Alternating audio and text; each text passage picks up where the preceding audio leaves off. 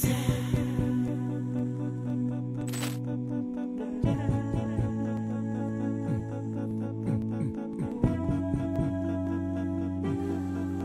ลามอะลัยกุมวะราะห์มะตุลลอฮิวะบะเราะกาตุฮ์ผมริดาอัมมัดสมาดีมาอัปเดตสถานการณ์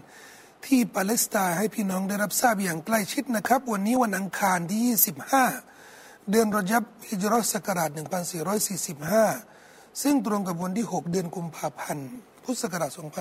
2567 ครับใกล้เดือนรอมฎอนแล้วนะครับ อีกประมาณหนึ่งเดือน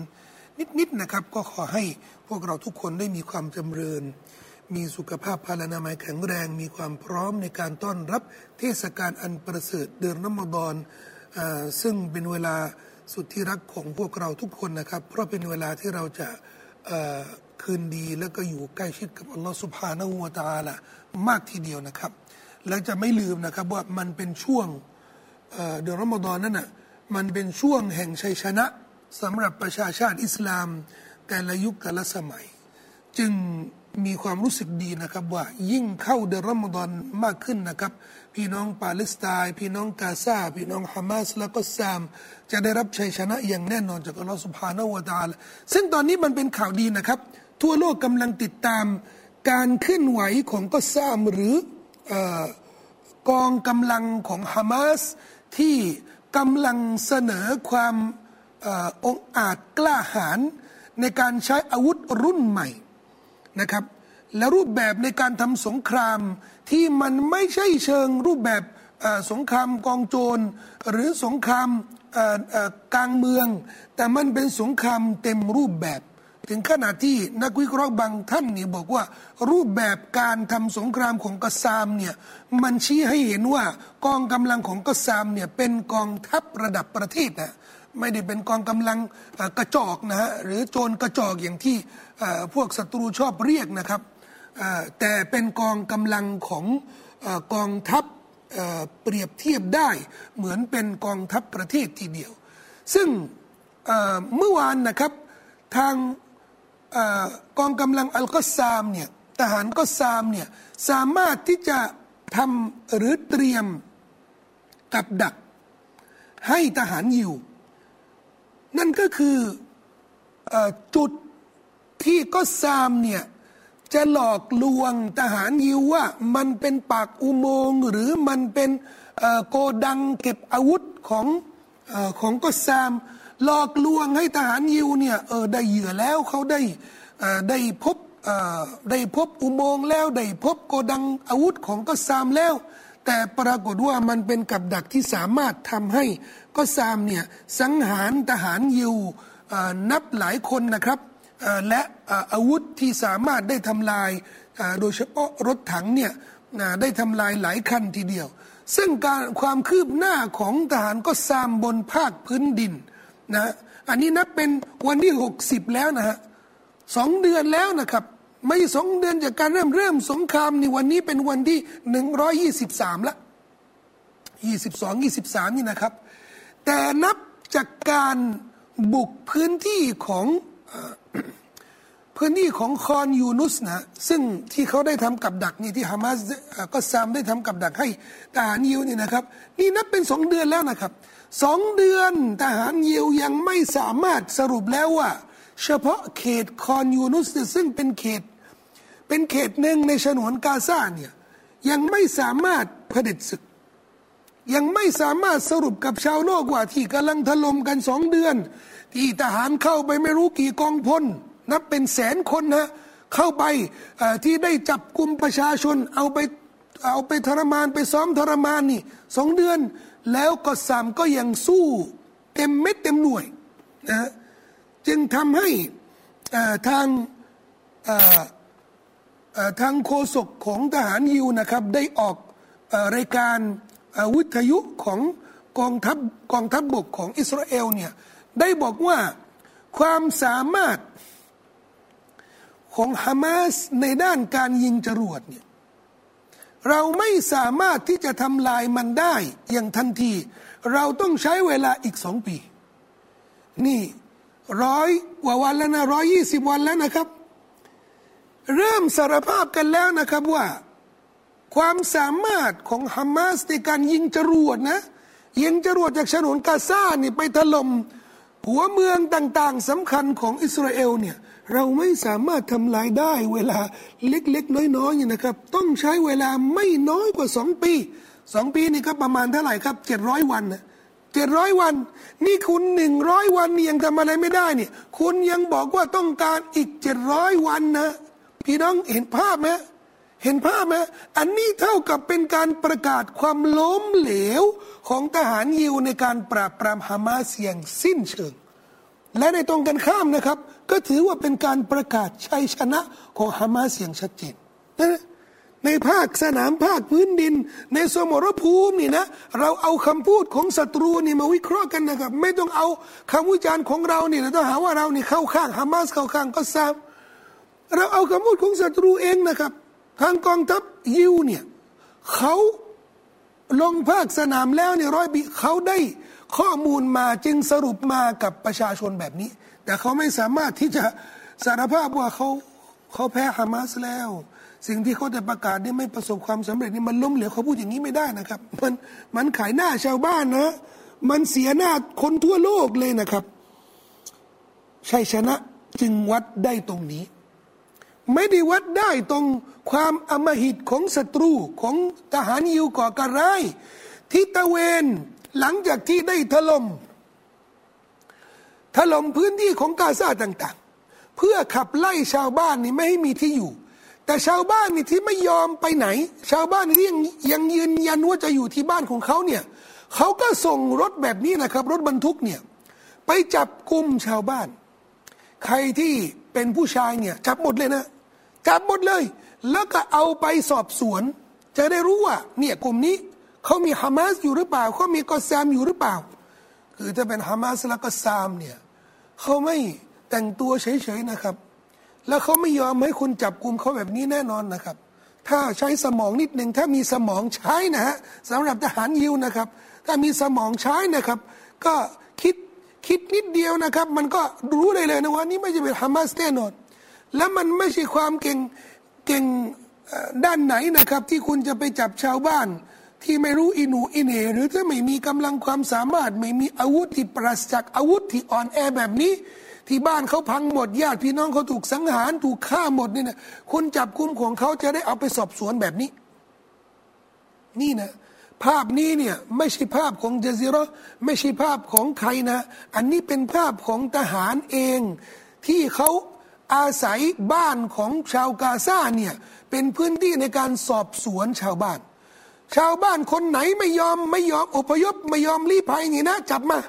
จับมาแล้วแก้ผ้าแบบนี้นะครับ ผมต้องเบอร์ที่จริงเขาเบอร์ไปแล้วนะครับ แต่ก็ยังเห็นชัดว่าเขาเปลือยกายเลยเปลือยกายเลยนะ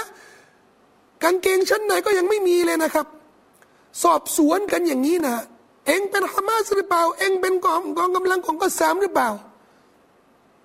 ปรากฏว่า คนที่เป็นพยาน อันนี้ภาพของยิวเองนะครับ ที่เขาถ่ายแล้วก็โพสต์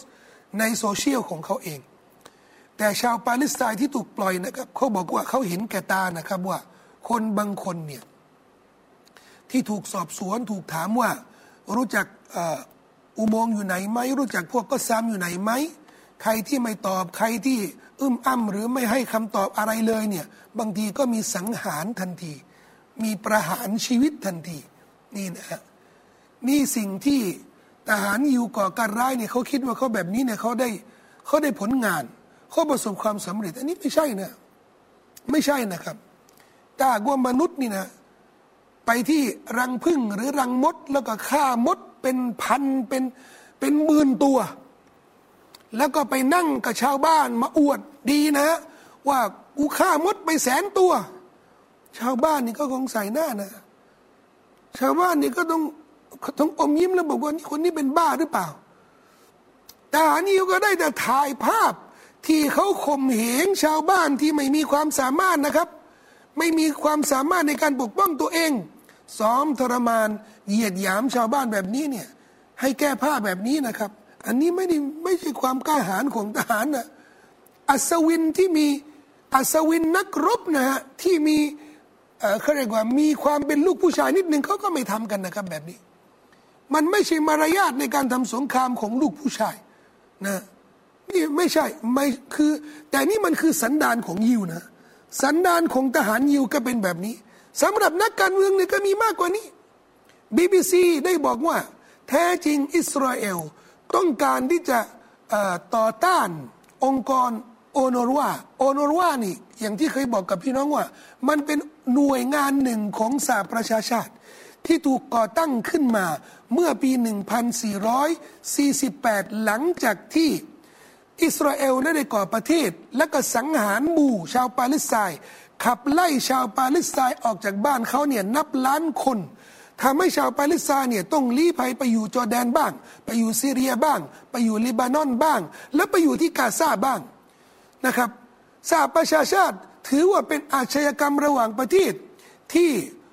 พวกก่อการร้ายยิวเนี่ยได้ขับไล่ชาวปาเลสไตน์จึงหารือกับประเทศมหาอำนาจ ประเทศอำนาจในยุคนั้นสนับสนุนอิสราเอลอยู่แล้ว เขาก็เข้าทางอิสราเอลที่จะให้ชาวปาเลสไตน์เนี่ยลี้ภัยอพยพมาแล้วก็ดูเขาดูแลให้ เขาก็เลยก่อตั้ง ฉะนั้นการก่อตั้งโอนรัวเนี่ยมันก็คือความรับผิดชอบของนานาชาติ ที่ไปรับรองประเทศอิสราเอลที่ขับไล่ชาวปาเลสไตน์ ทีนี้อิสราเอลตอนนี้เนี่ยเขาต้องการทำลายองค์การองค์กรหรือหน่วยงานโอนรัวทำไมครับพราะถ้าหากว่าโอโนรัวตอนนี้เนี่ยกำลังดูแลผู้ลี้ภัยชาวปาเลสไตน์เนี่ยประมาณสามล้านคนนะถ้าทำแบบนี้นะถ้าทำลายองค์กรโอโนรัวเนี่ยเท่ากับผู้ลี้ภัยทั้งหมดเลยนี่นะเขาจะไม่มีที่อยู่ เขาจะไม่มีอาหารกิน เขาจะไม่มีงานทำ และถ้าเป็นแบบนี้โอกาสที่จะมีความหวังกับพื้นที่เดิมของเขาที่ปาเลสไตน์เนี่ยมันก็จะสิ้นสุดบีบีซีก็เลยบอกว่านี่ชาวปาเลสไตน์เนี่ยเขารู้สึกว่า นี่เป็นแผนนะ ต้องการทำลายหน่วยงานโอนรวาเนี่ยเพื่อไม่ให้ผู้ลี้ภัยชาวปาเลสไตน์มีความหวังในการที่จะกลับแผ่นดินของเขาใช่ไหมเท่ากับเข้าล็อกเข้าแผนเข้าทางของอิสราเอลเนี่ยที่จะขับไล่ ชาวปาเลสไตน์อย่างถาวรเลย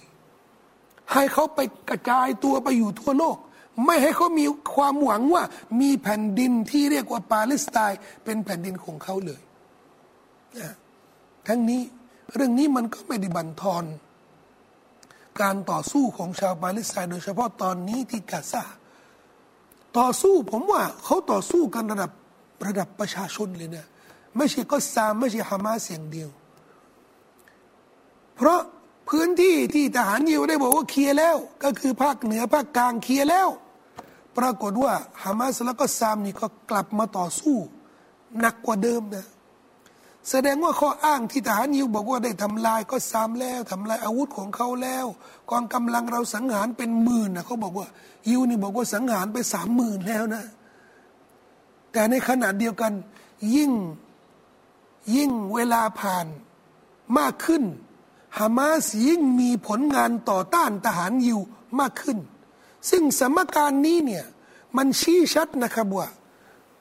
ข้อมูลข่าวสารของทหารยิวที่อ้างว่าทำลายฮามาสเนี่ยมันเป็นข้อมูลที่ไม่มีความเป็นจริง เพราะฉะนั้นทำให้กาลันเนี่ยซึ่งเป็นรัฐมนตรีกระทรวงกลาโหมเนี่ยพยายามที่จะแก้ตัวนะครับเขาบอกว่าถูกถามว่าไอ้นี่มันร้อยกว่าร้อยกว่าวันแล้วนะ กาลันนี่นี่เป็นเป็นรัฐมนตรีกลาโหมยิวนะเขาบอกว่าร้อยกว่าวันเนี่ยมันนานก็จริง แต่การต่อสู้ที่กาซาเนี่ยอัลอักษรตากีดัน เป็นการทำสงครามที่ซับซ้อนมากที่สุดนี่ข้ออ่านก็หมายถึงว่า เรากำลังต่อสู้แบบแบบซับซ้อนนะมันเป็นสงครามอัจฉริยะ คืออันนี้เนี่ย มันเหมือนดูหล่อนะครับ แต่เท่ากับแต่เท่ากับด่าตัวเองนะทำไมอะเพราะก่อนหน้านี้เนี่ย คุณดูถูกฮาสแล้วก็ซามเนี่ยเป็นโจรกระจอกนะแล้วก็เคยออกมาบอกว่าช่วงแรกของสงครามโอ้ดูสองสัปดาห์เราจัดการให้เกี้ยงเลยสองสัปดาห์เราจะไม่เหลือนะไม่เหลือชิ้นดีเลยนะครับ แต่มาพูดแบบนี้นะบอกว่าสงครามตอนนี้เนี่ยมันซับซ้อนมากนี่แสดงว่าคุณกำลังเผชิญหน้า กับศัตรูของตัวเองอะที่เป็นฮามาสที่เป็นก็ซามนะนะเป็นศัตรูไม่ธรรมดา เป็นศัตรูที่ทำให้ทหารระดับสี่ของโลกนะที่มีอาวุธที่ทันสมัยที่สุดในโลกนะครับ ทหารยิวเนี่ยกำลังเผชิญหน้ากับศัตรูที่ไม่ธรรมดานะครับ เท่ากับเป็นการตำหนิตัวเอง และก็ยกย่องศัตรูของตัวเอง ทั้งนี้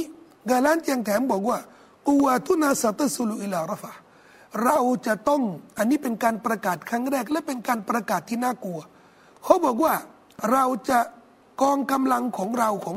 ทหารยิวเนี่ยจะต้องไปถึงเมืองรฟะอันนี้นะนะอันนี้น่าตกใจนะ เพราะอะไร เพราะพวกคุณเนี่ยยิวก่อการร้ายเนี่ยขับไล่ชาวปาเลสไตน์จากภาคเหนือจากภาคใต้ จากภาคกลาง มาถึงภาคใต้นี่ ก็ยังขับไล่ไปอีกนะครับ จนไม่มี ไม่มีที่ไหนที่จะให้ชาวปาเลสไตน์รีภัยไปอีกแล้ว นอกจากเมืองราฟาตอนนี้กระจุกกันอยู่ที่เมืองราฟานี่ล้านห้าแสนคนนะและล้านห้าแสนคนนี่ไม่มีบ้านนะมีแต่เต็นท์นะครับ ถ้าเขาบอกว่าจะไปบุกราฟาเนี่ยไปบุกเมืองราฟาอีกทีหนึ่งอันนี้พี่น้องลองลองนึกภาพนะครับ อะไรจะเกิดขึ้น ถ้าเครื่องบินรบของทหารยิวเนี่ยไปทิ้งระเบิดที่ราฟาถ้าทหารยิวในภาคพื้นดินเนี่ยได้เข้าไปบุกเมืองราฟานี่อะไรจะเกิดขึ้นทำให้นักวิเคราะห์นี่ออกมาบอกว่า การที่สงครามจะไปถึงเมืองราบานี่นี่ถือว่าเป็นโศกนาฏกรรมที่ยิ่งใหญ่ที่สุดทำไมอะเพราะพื้นที่ที่นั่นน่ะมันเป็นพื้นที่โล่งเปล่า มีแต่คนคนคนอย่างเดียว ถ้าหากว่า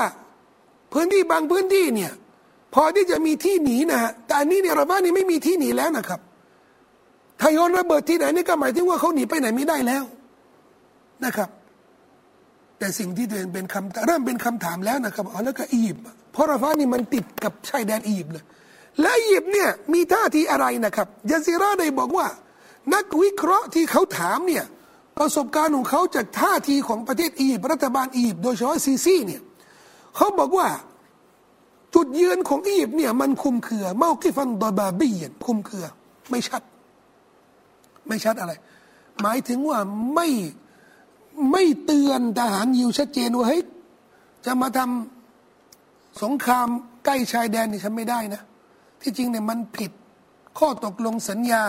แคมเดวิดระหว่างอิสราเอลกับอียิปต์เมื่อ 40 ปีที่ผ่านไปแล้ว ระหว่างเมนาเฮมเบกิน แล้วก็ประธานาธิบดีซาดัดของอียิปต์ข้อตกลงหนึ่งว่าในขอบชายแดนระหว่างสองประเทศเนี่ยทั้งอิสราเอลแล้วก็อียิปต์เนี่ย ห้ามที่จะมีทหารมาประจำที่นั่น นั่นหมายรวมว่าห้ามปฏิบัติการด้านการทหาร ในรัศมีไม่ต่ำกว่า 10 กิโลนะสิกิโลในระหว่างสองสองฝั่งเนี่ยซึ่งตอนนี้นี่นะครับ ชาวปาเลสไตน์ที่ลี้ภัยมาจากตอนเหนือภาคใต้มาอยู่ภาคภาคจากภาคกลางนี่มาอยู่ภาคใต้ที่เมืองราฟาเนี่ยก็ประมาณรัศมี 10 ถึง 15 กิโลนี่นะ ถ้าทหารยิวก่อการร้ายมาถล่มนี่ถือว่าผิดส่วนที่สัญญาระหว่างอิสราเอลกับอียิปต์อย่างแน่นอน แต่อียิปต์ไม่พูด อียิปต์ไม่พูดชัดเจน ถึงแม้ว่าเว็บไซต์อาทีของรัสเซียเนี่ยได้บอกว่า อียิปต์เนี่ยแสดงความไม่พอใจ ความโมโห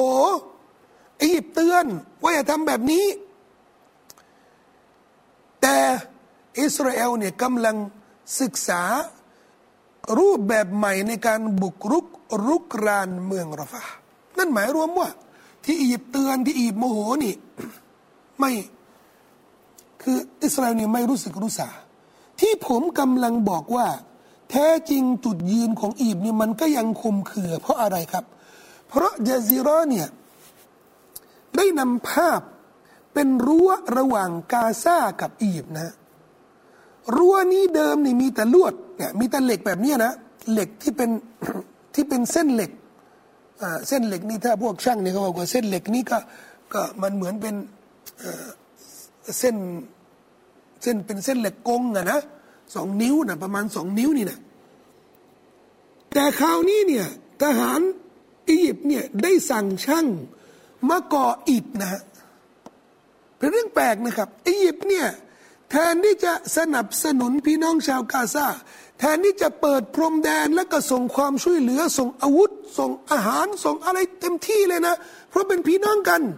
อียิปต์จะที่ทำแบบนี้นะครับเปล่านะครับ ไปสร้างรั้วให้แหนทึบให้หนาทึบเลยนะฮะมันไม่ได้เป็นลวด มันไม่ได้เป็นเหล็กเป็นกงอย่างเดียวนะครับ อันนี้มันจะกลายเป็นเป็นกำแพง เป็นกำแพงที่ปิดทึบเลยนะครับ เนี่ยมันแสดงว่า จุดยืนของอียิปต์นี่ไม่ชัดเจน ถ้าสมมติว่าทางยิวเนี่ยมาถล่มพี่น้องปาเลสไตน์ที่รอฟาเนี่ยเขาจะหนีไปไหนล่ะการอียิปต์ปิดแบบนี้ชาวปาเลสไตน์จะหนีไปไหนนะครับพี่น้องเดี๋ยวนี้เนี่ยมีนักวิเคราะห์เขามองในแง่ที่ไม่ดีนะ แง่ที่น่ากลัวที่ไม่ดีนะครับเขาบอกว่ามันใช่เป็นแผนที่จะบังคับให้ปาเลสไตน์หนีไปอยู่อียิปต์หรอ ถ้าถ้าหากว่าอียิปต์เนี่ยปิดมิดแบบนี้เนี่ยน่าจะเป็นแผนสังหารหมู่ก็คือฆ่าประชาชนชาวปาเลสไตน์เนี่ยให้มากที่สุด มันใช่เป็นแผนแบบนี้หรือเปล่านี่เขาเขาตั้งคำถามกันนะ ทีนี้ยิวนี่กำลังเครียดอยู่นะ เพราะข้อตกลง ข้อตกลงระหว่างรัฐบาลอิสราเอลกับฮามาสเนี่ยเขากำลังรอคำตอบของฮามาส และก็ทางนิตินยาฮูนี่ต้องการที่จะแลกเปลี่ยนตัวประกันหนึ่งต่อสามหมายถึงว่าปล่อยตัวประกันหนึ่งคน ก็จะปล่อยนักโทษของปาเลสไตน์สามคน แต่ทางฮามาสเนี่ยเขาจะเสนอมากกว่านี้นะครับเขาเสนอหนึ่งร้อยถึงสามร้อยคนนักโทษปาเลสไตน์ต่อตัวประกันหนึ่งคน เราต้องติดตามดูนะครับ เพราะข้อเสนอตอนนี้เนี่ยเริ่มมีหลุดมาว่าทางฮามาสยืนยันนะ ว่าเขาต้องการหยุดยิงสิบปี ซึ่งการหยุดยิงสิบปีเนี่ยมันมีนัยยะนะฮะนัยยะที่แบบว่าสุดยอดนะครับของฮามาสแต่ยิวเนี่ยจะยอมหรือแค่สี่เดือนเนี่ยเขายังไม่ยอมเลยนะครับ เพราะฉะนั้นเรื่องนี้เนี่ยเรื่องข้อตกลงเนี่ยกำลังมีปัญหาเยอะนะครับ ถึงมันช้ากันทุกวันนี้เนี่ยตอนแรกสันนิษฐานว่าจะเป็นวันจันทร์นี่อย่างช้านะครับนี่วันอังคารแล้วนะครับ ก็ดูว่าอะไรจะเกิดขึ้นนะครับ เรายังไม่แน่นอน มาดูนิดนึงนะครับ มีข่าวสารที่ประเทศสหรัฐอเมริกา มีเมืองหนึ่งที่อยู่ตอนเหนือของอเมริกาสหรัฐอเมริกาเนี่ยชื่อมิชิแกนซึ่งเป็นเมืองที่มีโรงงานผลิตรถผลิต รถยนต์ผลิตอะไหล่เนี่ยเยอะมากเลยนะครับ แต่ปรากฏว่าแรงงานในเมืองนี้นะครับ 40เปอร์เซ็นะ 40เปอร์เซ็นต์เป็นมุสลิม พี่น้องดูนี่มัสยิดตัวอย่างที่อยู่ในเมืองนั้นนะสวยกว่ามัสยิดอันนี้ยิ่งกว่ามัสยิดของเก้านะของสำนักตุลานะ นี่ มุสลิมที่อเมริกาที่นู่นนะที่อยู่ในเมืองนี้นะก็หลักแสนคนนะ แต่เขามีประชากรสี่สิบเปอร์เซ็นต์นะเพราะฉะนั้นเมืองนี้เนี่ยผู้ว่าของเขานี่ก็เป็นมุสลิม เทศกิจก็เป็นมุสลิม ราชการส่วนมากนี่ก็เป็นมุสลิม แล้วเวลาเขาออกมาประท้วงรัฐบาลในเรื่องปาเลสไตน์เนี่ยโหนี่ออกมาก็เป็นเป็นหมื่นเลยนะฮะ แล้วก็ยกป้ายสนับสนุนฮามาสสนับสนุนก็ซ้ำชัดเจนทำให้นักเขียนคนหนึ่งนะครับในหนังสือพิมพ์ของสายขวาจัดที่อเมริกาเนี่ยนะครับได้เขียนคอลัมนิสนะครับในคอลัมนิสของเขาเนี่ยเขียนหัวข้อ ยินดีต้อนรับในเมืองหลวงของจิฮาดในประเทศสหรัฐอเมริกา ประชดนะฮะประชดลบหลู่ชาวมุสลิม ที่อยู่ที่เมืองมิชิกันเนี่ยที่เป็นมุสลิมนะว่าเขาเนี่ยเป็นสมุนเป็นลูกน้อง เป็นพวกพวกของพวกจิฮาดที่อยู่ในตะวันออกกลาง พวกนี้เนี่ยให้ออกจากอเมริกาซะเรื่องนี้เนี่ยการดูถูกดูหมิ่นเหยียดหยามแบบนี้เนี่ยทำให้ประธานาธิบดีไบเดนก็เข้ามาขอโทษนะเพราะช่วงนี้กำลังเลือกตั้งกันอยู่นะไบเดนเนี่ยก็เลยออกมาขอโทษแล้วก็บอกว่าเขาไม่เห็นด้วย กับคำพูดแบบนี้นะครับ ซึ่งเรื่องนี้เนี่ยน่าสนใจน่าติดตามนะครับ เพราะที่ประเทศสหรัฐอเมริกาแล้วมีความขัดแย้งรุนแรงนะครับ ทางหนังสือพิมพ์รัสเซียฉบับหนึ่งได้บอกว่าพวกริพับลิกันหรือขวาจัดเนี่ยกำลังรวมรวมกองกำลังทหารของเขาในรัฐเท็กซัสทำไมอะครับ ก็ที่เขาประกาศว่าอาจจะต้องประกาศเอกราชจากสหรัฐอเมริกาเนี่ยดูเหมือนว่ามันจะเป็นเรื่องค่อนข้างใหญ่นะ ทหารพวกนี้นะไม่ใช่ทหารอเมริกานะเป็นทหารของพวกขวาจัดในรัฐเท็กซัส ที่เขาบอกว่าเราอยากจะเป็นประเทศเอกราชไม่ขึ้นอยู่กับสหประชาชาติอีกแล้ว ท่ามกลางความอ่อนแอของประธานาธิบดีนะชาวอเมริกาสองในสามส่วนเนี่ยเขาบอกว่าไบเดนเนี่ยความสามารถสมรรถภาพทางสติปัญญาของเขาเนี่ยมันแย่ลงแย่ลงนะพี่น้องก็ดูภาพนี้ก็น่าสงสารเขาอยู่แล้วนะครับ พี่น้องต้องการติดตามข่าวสารสถานการณ์ตะวันออกกลางโดยเฉพาะปาเลสไตน์ก็สามารถแอดไลน์ SOT ของไวชแนลจะได้ติดตามข่าวได้ตลอดเวลา ถ้าอยากจะสนับสนุนพี่น้องกาซาสนับสนุนได้